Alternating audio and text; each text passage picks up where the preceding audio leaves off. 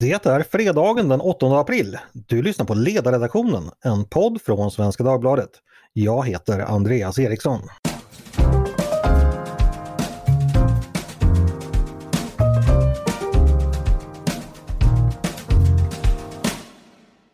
Nyamko Sabuni avgår som Liberalernas partiledare. Det meddelade hon vid lunchtid idag och denna oväntade nyhet kommer förstås dominera denna fredagspodd. För fredag är det ju som sagt den andra i den skira vårmånaden april. Även om det just nu är svårt att tro det i ett Stockholm som gång efter annan täcks under blötsnö. Men bortom det grå molntäcket är himlen förstås lika sprött blåklintsblå som den alltid har varit. Och dagen är inte långt borta då syrenernas knubbiga toppar ska spricka ut i blom. Kort sagt, det finns hopp. Kanske inte för Liberalerna, men för oss andra. Och en del i det hoppet är att Svenska Dagbladets ledarredaktion som vanligt när helgen nalkas och de arbetsamma söckendagarna går mot sitt slut samlas för att ge sin syn på den tid vi lever i och den vecka som har gått. De som har samlats idag är tre av mina skarpaste kollegor. Exempelvis Peter Wennblad, välkommen hit! Tack så hemskt mycket! Var befann du dig idag när du nåddes om budet om Nyamko Sabonis avgång? Eh, på en pizzeria i Visby. Mm. Den kommer alltid betyda något särskilt för dig i framtiden? Precis, kommer, kommer alltid komma ihåg var jag var. Eh, med oss också Maria Ludvigsson, välkommen hit! Mm, tack så mycket! Samma fråga till dig, var du också på pizzeria eller vad, vad var du? Jag var här inne på den riktiga redaktionen på Svenska Dagbladet och satt Mm. bland andra kollegor som inte alls eh, jobbar på ledarsidan och så hör jag att någon sa ja, nu ska Nyamko Sabuni, hon avgår. Och tänkte jag, "Vad trams, det är klart hon inte gör. Men det Mm. visade sig vara alldeles riktigt. Ja, ja, du tänkte det var något rykte på kulturredaktionen så det var inte så Ja, du vet, värt sådär som de pratar. som de pratar. Eh, med oss också slutligen efter en veckas bortavaro då han var grymt saknad, Mattias Svensson, välkommen hit! Tack så mycket! Jag förstår att du är skakad av beskedet. Eh, hur håller du ihop? ja, jag, jag roar mig som alla andra. Eh, jag är, väl, jag är väl ungefär lika oförberedd som eh, Johan Persson verkade vara eh, under sin presskonferens. Mhm, Okej. Oförberedda eller icke, eh, Nyamko Sabuni och Liberalerna är förstås dagens huvudämne. Eh, ja, och vi sätter väl igång med, med, med det. Eh, Mia kan kanske börja. Varför avgick Saboni Sabuni tror du? Det verkar ha varit någon sorts droppe som fick bägaren att eh, eh, svämma över. Jag tror att hon, precis som vi andra har sett, så har hon märkt att det funkar inte riktigt. Det har inte varit bra nog. Jag har en känsla av att hon inte har varit riktigt, eh, vad ska jag säga, riktigt engagerad. Som att hon inte, om man skulle försöka rädda ett parti, då skulle man ju vara ganska framåtböjd och förbereda sig minutiöst inför varenda framträdande alltså, och så vidare. Upp, som man brukar säga, jag upplever inte att hon har gjort det. Sen gillar jag henne politiskt, men som partiledare har hon inte gjort det särskilt bra, tyvärr. Alltså hon har skött det lite med vänsterhanden som det verkar, eh, tycker du? Ja, eller? det är det intrycket man får, tycker jag, att det är och framförallt den här, em, den här Cakegate då, som Tove Livendal hade dem på eh, sju sorters kakor, henne och Ulf Kristersson. Mm. Eh, Och då kan man tänka sig att det är ju tillfälle att nå verkligen kärnväljare. Och då förbereder man sig mycket väl och kanske till och med tänker ut vad är det jag vill ha lämnat efter mig efter den här, eh, eh, den här podden eller den här inspelningen, eller vad jag vill säga. Men det verkade inte alls så, som att det, var, det blev just bara ett väldigt spontant samtal, som att det bara var roligt att sitta där och vara partiledare och få prata lite. Och då blev, Mm. det, inte, då blev det lite tokigt. Just det. Det du refererar, refererar till, om, om inte alla lyssnare har koll på det, det var att då, jag tror att det var Liberalerna som har tagit initiativ till, till, det- till en sån här liten eh, reklam, PR-mysstund då Nyamko Sabuni och Ulf Kristersson eh, bjöds på kakor av vår chef Tove Livendal då som var eh, inlejd som moderator. Och så var det ett samtal som man skulle lägga upp på Youtube. Och så där görs det massor av i, i partiernas interna kan- kanaler och få brukar se det. Men, men den här gången blev det, blev det uppmärksammat. Det var därifrån den här historien om eh, att hon skulle fly till Norge ifall ryssen kom. eh, Ja. kom helt enkelt. Eh, Peter, eh, samma fråga till dig egentligen. Varför, varför eh, ja det har gått dåligt en längre tid. Varför, varför avgår hon just nu? Ja, jag, jag har funderat en del på det som alla andra så här senaste timmen.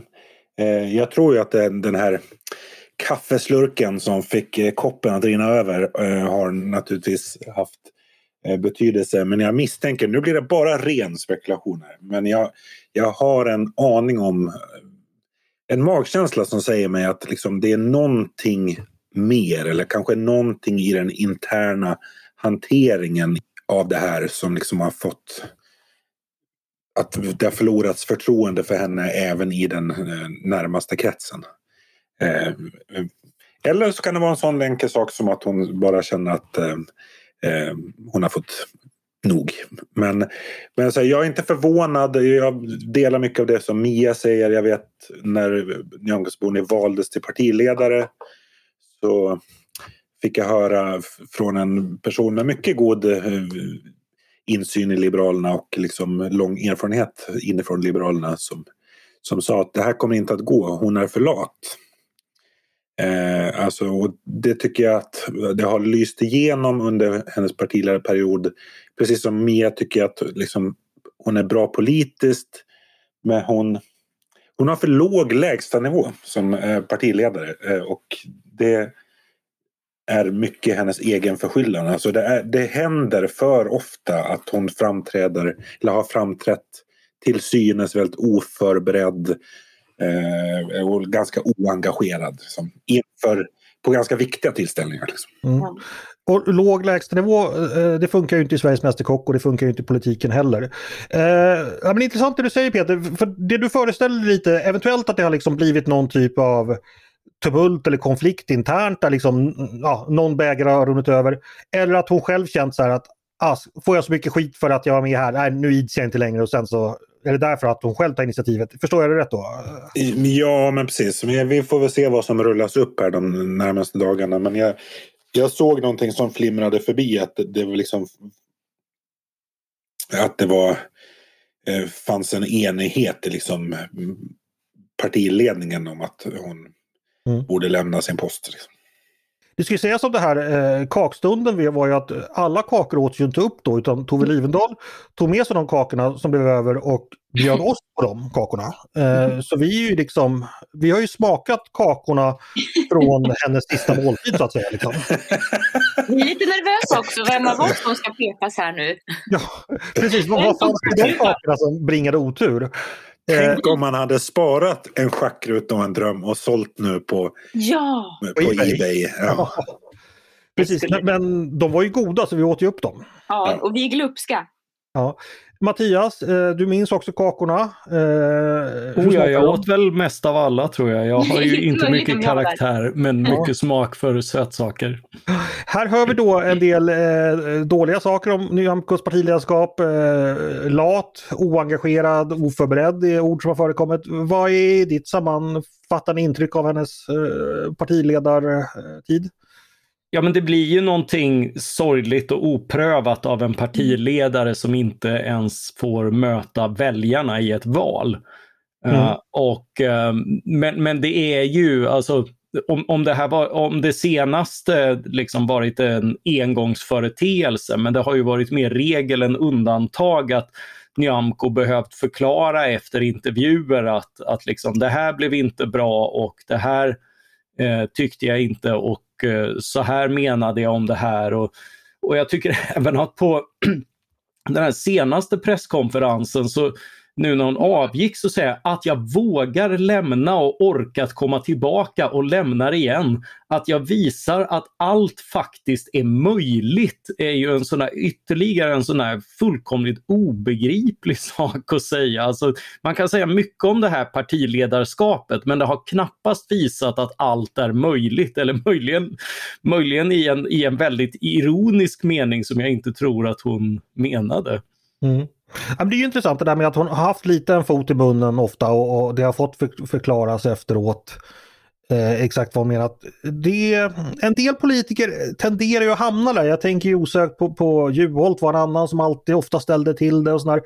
Eh, Mia, vad säger du om det där med svårigheten att att, att, att, ofta råka så att säga bli missförstådd, det är ingen bra ja. egenskap för en politiker kan vi väl Nej. säga att ha otur när man tänker sig Olof Ehrenkrona om några, men det här är liksom att ha otur medan man uttrycker sig. Det är inte heller så bra. Men det är någonting, jag får ett intryck av att man kanske inte, de som inte lyckas riktigt med det här ämbetet, det här ganska svåra uppdraget, att man inte, eh, att man kanske underskattar hur svårt det är. Och att det, det verkar, det kan vara tilltalande i stunden när man får mycket uppmärksamhet och frågor och sånt. Men du kan ju inte gå till någonting utan att ha tänkt igenom var, varenda fråga som rimligen kan komma, även de som helt orimligt också kan komma. Bara en sån sak som jag tänkte på hennes första Almedalstal som innehållsligt inte var så, så illa om man orkade lyssna. Men hon stod och läste innan till på A4-papper.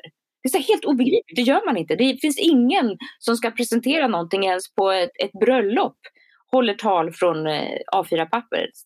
Lite sådär, skärp dig, bättre kan du. Så här ska det inte se ut. Och det är inte ens svåra saker Nej, men Jag tänker också lite, lite det, alltså, jag som då i, min, i mitt fånga har jobbat som, som med medieträning som konsult och sådär. Allt man tänker på så här, fundera igenom situationen, vad är det du vill få ut för budskap? Vad, vad är det för mening med det här? Se till att du gör det. Och det är ju liksom inte rocket science som man brukade jämföra med förr, utan det är, det är väldigt enkel grundläggande politik. Och sen då att inte ens Ja, om det nu är så att hon inte har haft de förberedelserna så är det ju egendomligt jag tänker lite så här om man tittar bakåt på Sabonis eh, politiska karriär att hon har ju ofta varit kan man säga självständig skulle man uttrycka det ifall man eh, vill vara välvillig. Att hon har varit sig själv nog kan man kanske säga att jag minns exempelvis när hon var jämställdhetsminister och hon då eh, vägrade exempelvis att kalla sig feminist för det var hon minsann inte trots att hon var medlem i ett feministiskt parti men hon retade gallfeber för många personer. Och det kan man säga så här, men det var kanske starkt att hon verkligen stod upp för sina åsikter men å andra sidan kanske det skulle andra säga att det var lite tjurigt sådär. Jag vet inte, eh, men gå till dig Peter, du, du har ju följt hennes karriär eh, hela tiden. Vad, vad tänker du? Eh, är jag något på spåren här tror du? Har det funnits något självsvåldigt över henne hela tiden så att säga? Som inte inlämmas?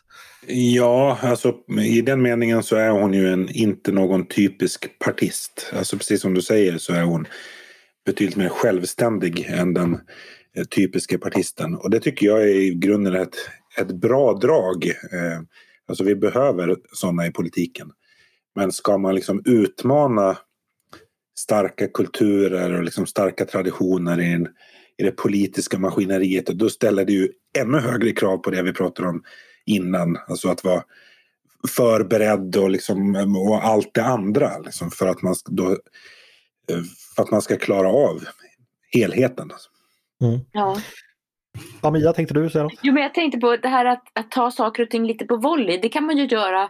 De klarar av det som har erfarenhet och som har fått alla frågor några gånger, som verkligen har tänkt igenom basen och grunden. Vad, vad ser jag skiljelinjerna i politiken? Vad är viktigt och vilka värderingar har jag?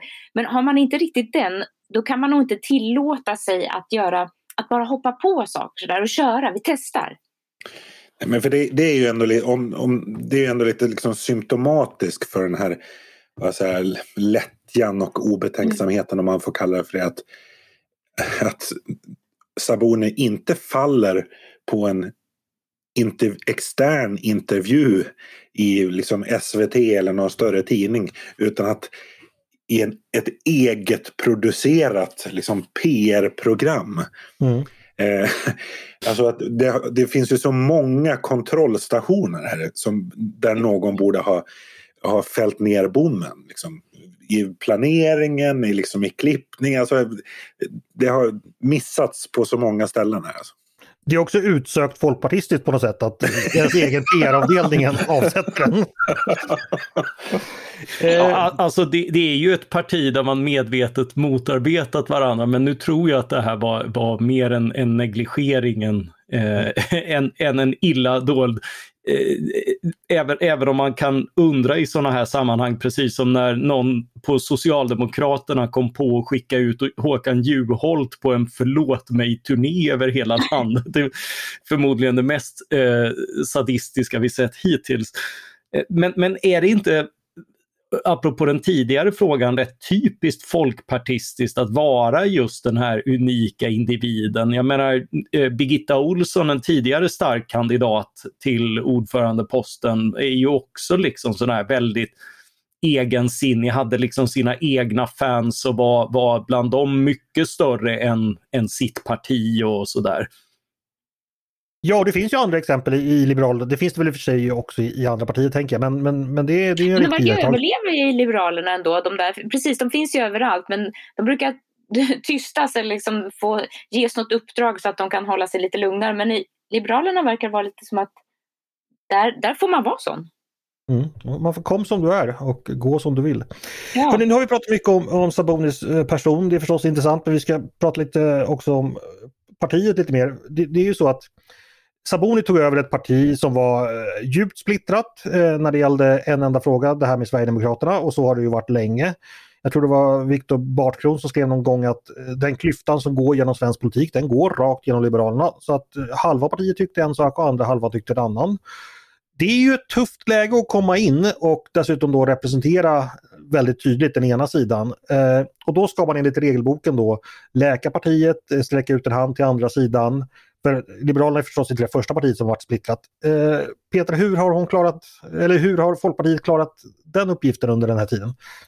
Ja, uppenbarligen eh, rätt dåligt. Eh, jag tycker i och för sig att det har funnits något uppfriskande i, i liksom Sabonis ovilja att vara så rätt tillmötesgående mot den så förlorande sidan. Om, eh, alltså att hon har förstått att hon för att kunna liksom fullfölja den här förflyttningen som partiet gjorde, att man lämnade januariöverenskommelsen, att man, det krävdes en, att hon inte darrade på manschetten överhuvudtaget. Liksom. Mm. Eh, och det tycker det, det har hon ju ändå eh, lyckats med. Mm. Jag ska eh, lite, ägna mig åt lite historieskrivning bara. Så att, eh, för det har ju sagt att det är eh, Saboni som har, har, har sänkt partiet de siffror vi har, eh, Liberalerna ligger idag på 2,1 procent i sån här sammanvägt väljarstöd när man slår samman alla opinionsmätningar.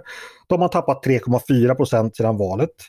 När Saboni blev, blev partiledare då var man nere i 4 procent så att man hade redan tappat en och en halv på vägen dit.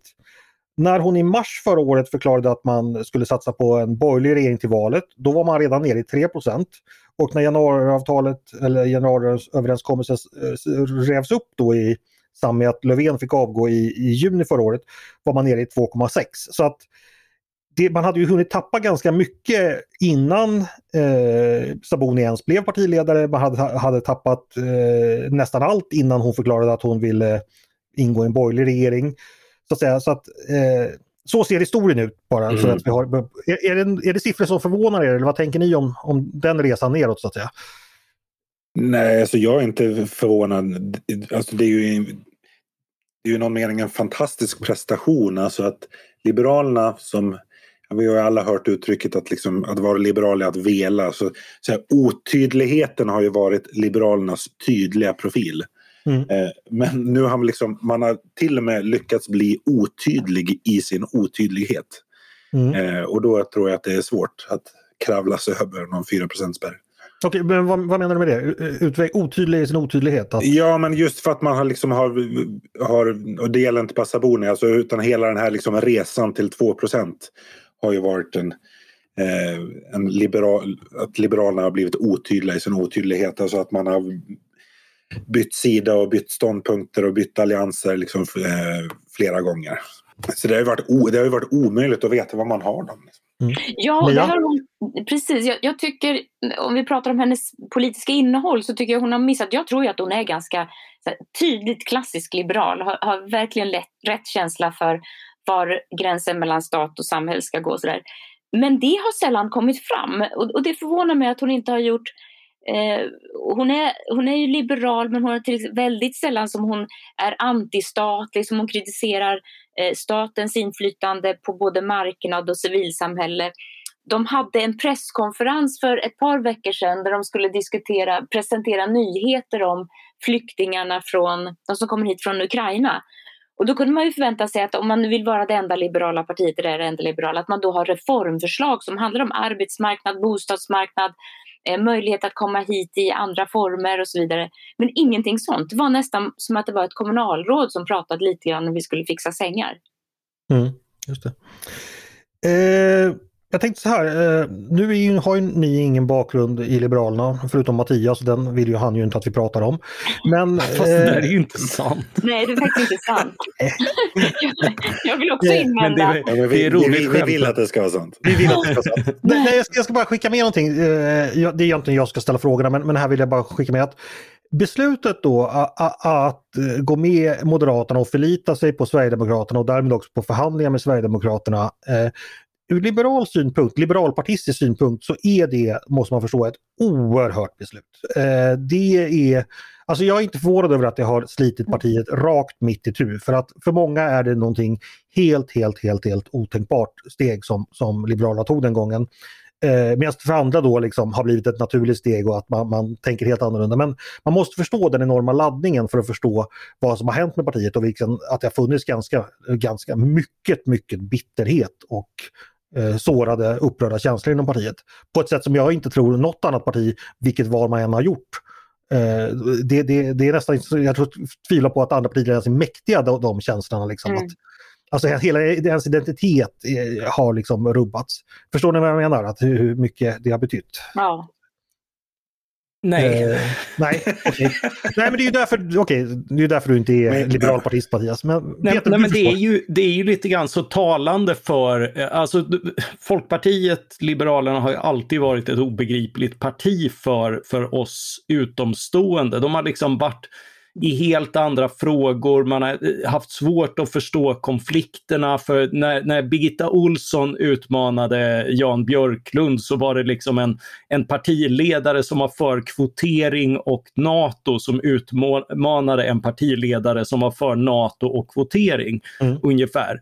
Um, men, och, och nu har man liksom låtit sig i, i, i ett läge när det borde liksom finnas dels att hämta hem, jag menar man har varnat för Ryssland, man har en Almarks historia av att liksom skilja demokrati från diktatur. Vi har liksom ett uppkommande behov av, av fiskal kompetens och att kunna liksom skilja viktiga från oviktiga uppgifter. Alltså, det finns oerhört mycket att hämta i vad partiet har haft för roll historiskt.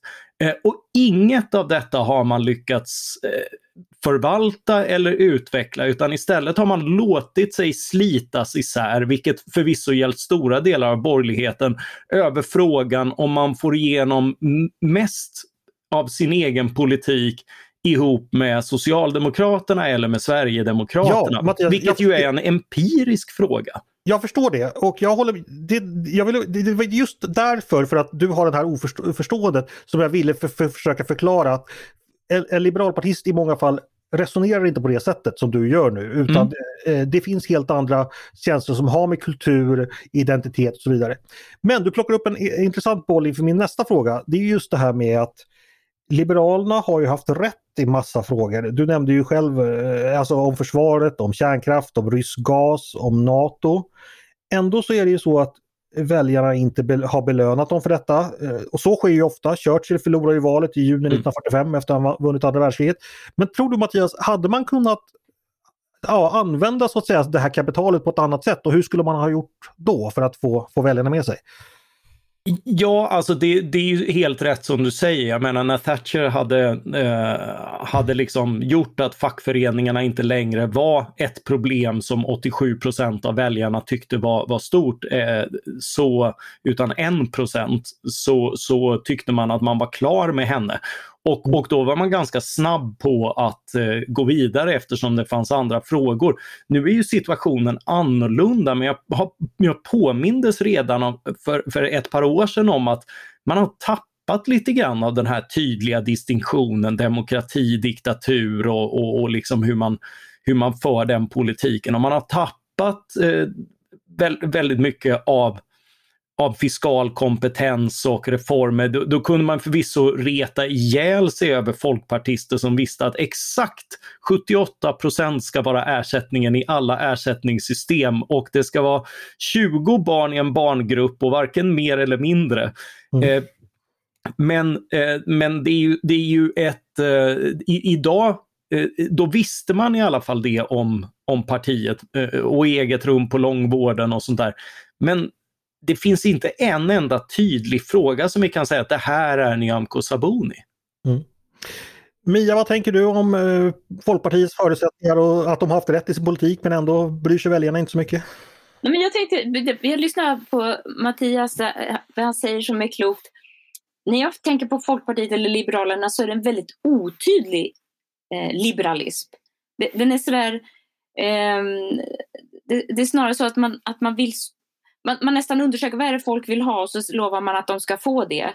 Eh, vad det nu är, mindre barngrupper eller eget rum på långvården varför. Men att det är, alltså de har väldigt svårt att förklara vad är grejen med liberalismen. Och det är det enda partiet som egentligen har någon direkt skyldighet att förklara. Marknadsekonomi till exempel, att man, liksom man har en tendens att, att säga sånt som man tror att vänstern gillar. Förstår ni vad jag far efter? De är liksom lite smygsossiga Därför att de tror att det är lite bussigare. Man kan ju inte vara en hård liberal. Man kan i vart fall inte vara marknadsliberal eller liberalist eller något sånt. Utan det, liksom, det finns ändå det här. Och, men det är både företag och dagis. Ja, precis. Men det är väl de delarna av, av och det kanske är omöjligt att vara ett parti som säger att vi, inte att vi för både låga skatter och dagis, men att försöka vara både borgare och socialdemokrat. Men en, en sak som jag har tänkt på Andreas, du beskrev den här liksom slitning, interna slitningarna kring hur man ska förhålla sig till, till andra partier. Alltså, den striden började ju egentligen med liksom Ny Demokrati och när Bengt Westerberg reste sig ur, ur valvakesoffan när Ian Wachtmeister och Bert Karlsson kom in. Det är mm. lite av en historisk ja. ironi att liksom Liberalerna nu... Jag fick ganska tydliga så här, Ny Demokrati-vibbar idag. Alltså, Ny Demokrati föll ju samman våren 94 när de satt i riksdagen. Mm. Liksom hela mandatperioden präglades av, liksom, när de satt, av interna strider. Och sen blev det liksom partiledarbyten. Och, alltså, och, ja, men den här känslan man hade våren 94 att man visste redan på, i förväg att Ny Demokrati kommer åka ut i valet. Det finns liksom inte att, att de kan bli kvar. Så Johan Persson är John Bouveng? Nej, Vivian Franzén, eller Harriet Colliander. Så, så ska det följa Ny Demokrati så ska ju han då bli ersatt i augusti typ av någon annan. Det är kanske då som Ullenhag ja, kommer tillbaka.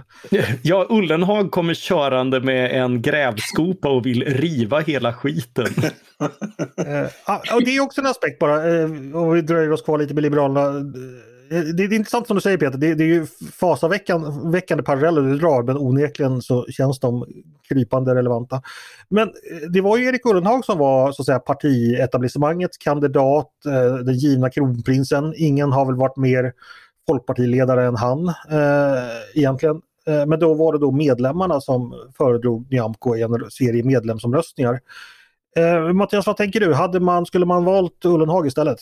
Nej, alltså nej. Eh, jag, jag, jag, tror inte att eh, eh han hade lyckats bättre att ena partiet. Eh, man mådde inte bra i det socialdemokratiska samarbetet och vi har ju också sett nu hur lite Socialdemokraterna levererade av det som var, såg som liberala segrar i i den in, initiala januariöverenskommelsen som ju då var, var relativt få men väldigt uppmärksammade och skrik, skriket om punkter.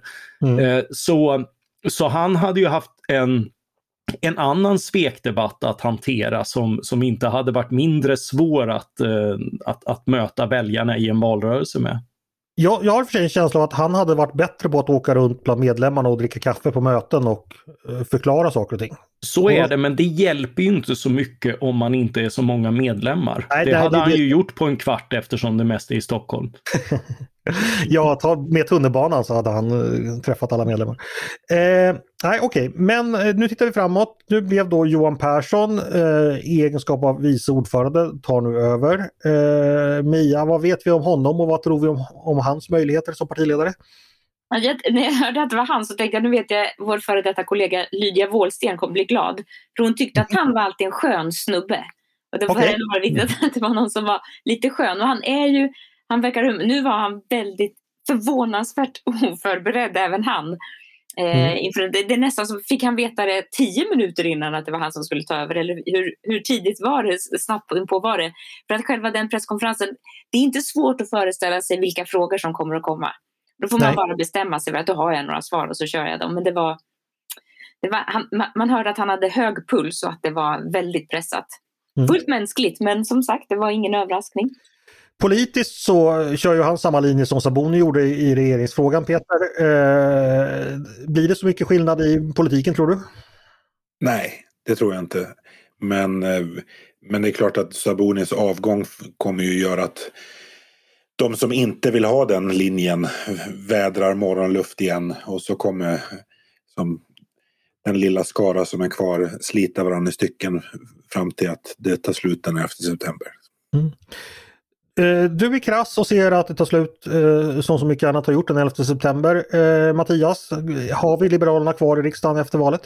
Ja, alltså det, finns, det är mycket möjligt därför att jag tror, alltså dels eh, Johan Persson bottnar ju på ett annat, han har ju hängt det här i det här partiet eh, sen, sen urminnes tider känns det som. Och, och eh, det, det, gör ju att eh, jag, jag, tror att han på ett annat sätt eh, kan, kan formulera en, eh, en linje fram till valet som eh, som, som, jag, som folk ändå sluter upp kring därför att det handlar om partiets överlevnad.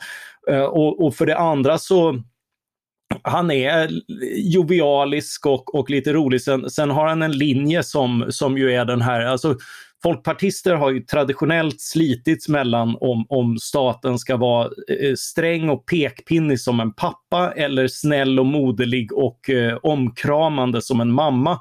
Eh, i, i sin paternalistiska nit och, och Johan Persson är ju mer på pappalinjen med, med liksom Eh, ja, ja, det är värnplikt och det är eh, FRA-avlyssning och det är eh, liksom det, eh, en, en väldigt eh, strikt eh, narkotikapolitik alla Sverige och sånt där.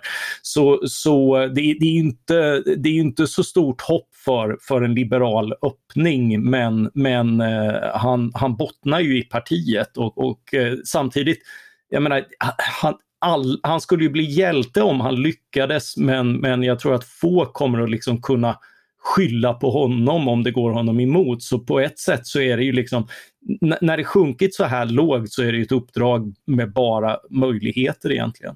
Mm. Eh, det var en vacker beskrivning av vad Folkpartiet gjorde där då. Alltså den här eh, patriarkala järnhårda näven som ger en, en lavett först då eh, från staten och sen tar då mamma staten hand om en och, och liksom torkar, torkar tårarna och så är man ändå någonstans ja, tacksam. Både pekpinnar och marginalskatter. Precis. Underbart! Eh, Mia, vad tänker du om Johan Persson? Han har ju inte varit i den riktiga hetluften. Han har inte varit minister exempelvis. Eh, han har varit eh, gruppledare och ja, viktig tales, tongivande liberal politiker i många år. Men eh, nu höjs han ytterligare ett steg. Klarar han av det? Ja, men jag, jag, tror han har faktiskt förberett sig så tillvida att han har ju varit den som har representerat dem i riksdagen. Mm. Så han har tagit eh, partiledardebatten och sånt. Det har han gjort bra. Så vissa delar av den rollen har han axlat redan. Och det kan ju vara rätt så soft att man först får vara det som, lite som vikarie. Inte ha några större förväntningar och klara det ganska bra och sen så få växa in i det. Ja, sen tänker jag så här att det, det, är ju inte så helt omöjligt att partiet ligger nu som sagt på 2,1 att det blir några så här 2,6, 2,7, 2,8 mätningar nu, nu i april, maj. Och helt plötsligt behöver man tala om Persson-effekten. Och ja. så blir det ett positivt spinn och så kanske det blir 3,2 och då är han plötsligt liksom comeback man. Och då är, alltså, då är man ju med i valrörelsen igen. Så att nu vet jag inte om jag önsketänker men det, någonting sånt skulle ju kunna ske. Men, mm. men Peter, du... du vet, vet, vet, vet, du verkligen inte om du önsketänker? Jag kan, jag kan säga att det gör du. Ja, det gör jag. Du, jag, jag sitter, när man sitter, drömmer om 3,2 procent. jag, sitter jag sitter här och nästan håller på att ställa ut ett löfte. Jag blev, när jag var kommunpolitiker så gjorde jag en intervju där jag lovade att tatuera en tiger på ryggen om, en, om Gotlands minsta skola skulle finnas kvar. Eh, mm. Och den finns ju fortfarande kvar så att den här tatueringen närmar sig. Så jag funderade nu på om jag skulle tatuera en blåklint på ryggen om, om Liberalerna är, kvar efter 11 september. Men jag måste fundera på den. Jag, jag suger jag, på den. Jag skulle vilja att du tatuerade ett Mount Rushmore fast istället för presidenterna med Per Ahlmark och Mundebo, Bengt Westerberg Ola Ullsten. Ola Ullsten, ja. Peter, snälla, lo lova det. Ja, Ola Ullsten ligger ju för övrigt eh, begravd bara ett stenkast från eh, mitt sommarhus på södra Gotland. Så under, under Sabonis partiledarskap har jag varit där vid graven ibland och försökt och lyssna, lyssna om, han, om han roterar eller om han ligger still. Men det har varit väldigt lugnt. Just det. Eh, ja, men då är vi väl eh, färdighandskades med, med har Liberalerna. Vi någon, har vi någon så här favorit folkpartiledare? Eh, ja, det är väl snarast tvärtom. Har vi någon som inte ja. är vår favorit? Finns det någon som man gillar? nej, eh, nej men alltså de, det har ju varit en eh, lång rad fantastiska ledare. Jag är ju oerhört svag för Lars Leijonborg och det han gjorde 2002. Jag tror i alla fall han och hans gärning hade fortsatt då så hade Sverigedemokraterna aldrig satt sin fot i Sveriges riksdag. Eh, men det, det bröts tyvärr då för att andra krafter ville annorlunda och andra krafter hade helt väldigt mycket att tjäna på att Sverigedemokraterna blev st större. Men han var väldigt för, för, betänksam och så. Jan Björklund förutsåg ju mycket kring det säkerhetspolitiska och energipolitiska läget vi ser idag. Det, det är också starkt. Eh, men jag tror vi går till Mattias. Han, han har säkert fickan full av favoritfolkpartister. Nej, jag, jag, eh, alltså som partiledare så, eh, så har de ju varit mer eller mindre katastrofala allihop och inte särskilt liberala. Men eh, jag tycker ju verkligen om Per Ahlmark ja. Eh, som den han blev sen när han ja. lämnade politiken. Eh, jag kom att tänka på det när han skrev sin, sina memoarer, jag recenserade dem för Neo, att, att, att det var en, en lisa för både läsaren och tycks ha varit för honom själv när han lämnade politiken. För jag gillade ju den, den skarpe Per Ahlmark som, som tog sig an eh, medlöpare och, och eh, diktatur, mm. eh, och andra och, och ren, gjorde upp med väldigt mycket av eh, det som vi sopar upp de sista, förhoppningsvis, resterna av nu. Liksom den här föreställningen att det finns något något förträffligt och moraliskt överlägset att vara neutral i kampen mellan demokrati och diktatur. Mm. Jo, eh, Per, per Ahlmarks gärning där är naturligtvis stor. Eh, jag tycker fortfarande hans böcker han skrev på 90-talet om eh, när han liksom då gjorde upp med då eh, 70 och 80-talets många apologeter är fortfarande väl värda att läsa av, av politiska historieskäl och se liksom var vi kommer ifrån och vilka galna tankar som faktiskt har, har, har tänkts och uttalats i Sverige. Ja, Vänstern och tyranniet är väldigt bra, men Det öppna såret tycker jag är den bästa hans uppföljarbok. Och sen tappade jag honom med det demokratin Dumbo med, med liksom de naiva förhoppningar som fanns på invasionen av, eh, av Irak. Men mm, just det. Uh, ja, eh, men Peter, du, du har mm. säkert också en favoritfolkpartist. Uh, är du uh, oblyg nog att nämna vem? jag vet fasen om jag har det alltså. men jag, tycker, jag är ju ändå fascinerad över, liksom, över Bengt.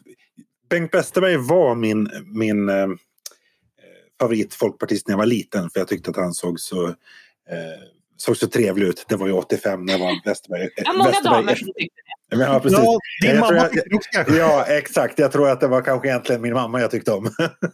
men men jag, jag, han, har ju, han har ju hängt sig kvar på ett fascinerande sätt. Jag skrev en text för ett år sedan apropå de här liksom, interna krypskyttet mot Nyamko Sabuni.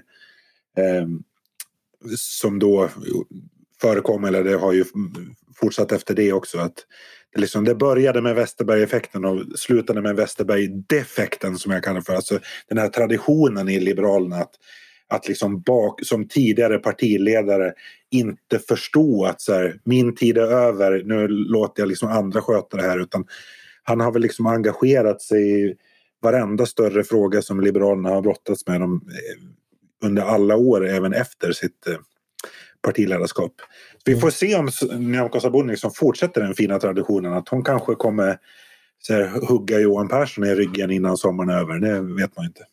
Jag, jag har en liten bekännelse. Jag har faktiskt delat ut uh, flygblad för Folkpartiet. Min pappa var ju folkpartist uh, och det ha, var ju under... Vad var det jag sa? Just... Vad var det jag sa? jag var aldrig medlem. Jag gick med i MUF istället. Men, uh, men det, det gjorde jag när, när Westerberg var bra och relativt liberal, det vill säga innan, innan han blev socialminister och gav oss pappamånader och Folkhälsoinstitut och sånt där. Ja, men historiskt sett, alltså, när Westerberg tog över så, så tog han ju eh, dåvarande Folkpartiet en bra bit höger och började prata marknadsekonomi på ett sätt som man inte hade gjort på ganska lång tid. Så att... Ja, alltså det är, ju, det är ju inte så stora steg för en liberal, men för Folkpartiet absolut och det var mycket välkommet. Eh, hörni, vi ska ta och runda av och det ska vi som vanligt göra med en liten eh, rundfråga. Ni vet det här när jag eh, ja, med lite vitsighet och spiritualitet ställer en fråga och ni med samma glada esprit svarar på den.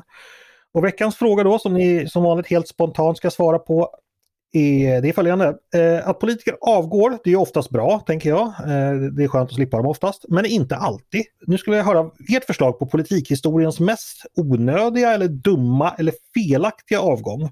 Ni får tolka frågan som ni vill och ni får tolka politikhistorien eh, brett eller smalt eh, efter tycke också. Vem vill börja? Det kan jag göra. Mattias, låt höra. Ja, men förstås Margaret Thatcher. Jaha. Eh, det, det var ju liksom en, en så onödig palatskupp. Hon, hon vann ju omröstningen men det saknades tre röster för en, en absolut majoritet och hon hade ju faktiskt eh, där i början på 90-talet börjat formulera dels en kritik av EU som hade kunnat rädda oss från Maastrichtavtalet och, och liksom marschen mot eh, väldigt mycket ökad överstatlighet, vilket jag tror hade lett till ett, ett bättre Europasamarbete med Storbritannien kvar. Eh, och eh, för det andra varit tidig att upptäcka klimatpolitiken och om man hade fått en, en doer som Thatcher ombord på tidiga åtgärder så hade det varit mycket, mycket smidigare än, än eh, de mer desperata krumbukter som, som nu skulle krävas för att upp, uppnå någon form av klimatmål. Hon hade några bra år kvar i sig när hon avgick 1990 helt enkelt? Ja, absolut. Mm.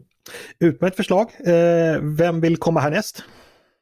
Det är svårt för Mattias tog den bästa. Då, du kan fundera ett tag Mia, så kan Peter få Jag funderar ett tag, ja. Ja, så kan Peter ta sitt förslag. Eh, ja, men jag vet inte om man ska kalla den dum eller onödig. Eller, men jag tänker på Fredrik Reinfeldts avgång på valnatten, när var det nu? 2014. Mm. Eh, när han liksom lämnade både sitt eget parti och egentligen hela borgerligheten med frågan ja. om hur man liksom skulle förhålla sig till Sverigedemokraterna. Egentligen är det så både Anna Kinberg och nu Nyamko Sabuni är ju på sätt och vis faller ju offer för det som Reinfeldt då lämnade. De obesvarade frågor, de olösta eh, konflikter som Reinfeldt eh, lämnade efter sig. Mm, så är det. Eh, faktiskt, och det är en avgång som man kanske borde ha reflekterat mer över då. Eh, jag tror vi skrev i Neo någon, någon, en artikel om det, eller lät någon skriva en artikel om detta där detta problematiserades.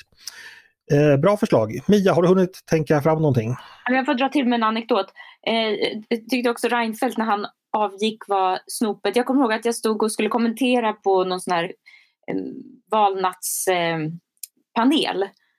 och så frågade han, ja, kommer han avgå nu? Och så, så Nej, han är inte en sån som sticker. Verkligen, han kommer vara kvar. Mm. Det fick jag äta upp. Jag, men jag trodde ja. det verkligen. Jag blev mycket förvånad när han eh, gick. Och sen när det, han att han inte bäddade för den som skulle komma efter. Men en helt annan händelse som är mycket, mycket fjuttigare i sammanhanget men ändå lika onödig för det. Det var när eh, Cecilia Stegö fick avgå som kulturminister, det tror jag hon hade varit bra, för att hon mm. inte hade betalat tv-licens. Och det där mm. var liksom, hade hon inte varit jag ska inte säga kvinna, för det var inte det jag menade, men hade hon inte varit före detta Timbrochef, då hade hon kunnat sitta kvar. Tobias Billström satt, blev, fick däng för precis samma sak men han kunde sitta kvar. Och det är inte bara så att han krishanterade bättre utan det var någonting kulturbranschen skulle få en Timbro-VD som, som minister. När kulturbranschen tycker att de ska ha ministrar som liksom företräder deras intresse i största allmänhet. Mm.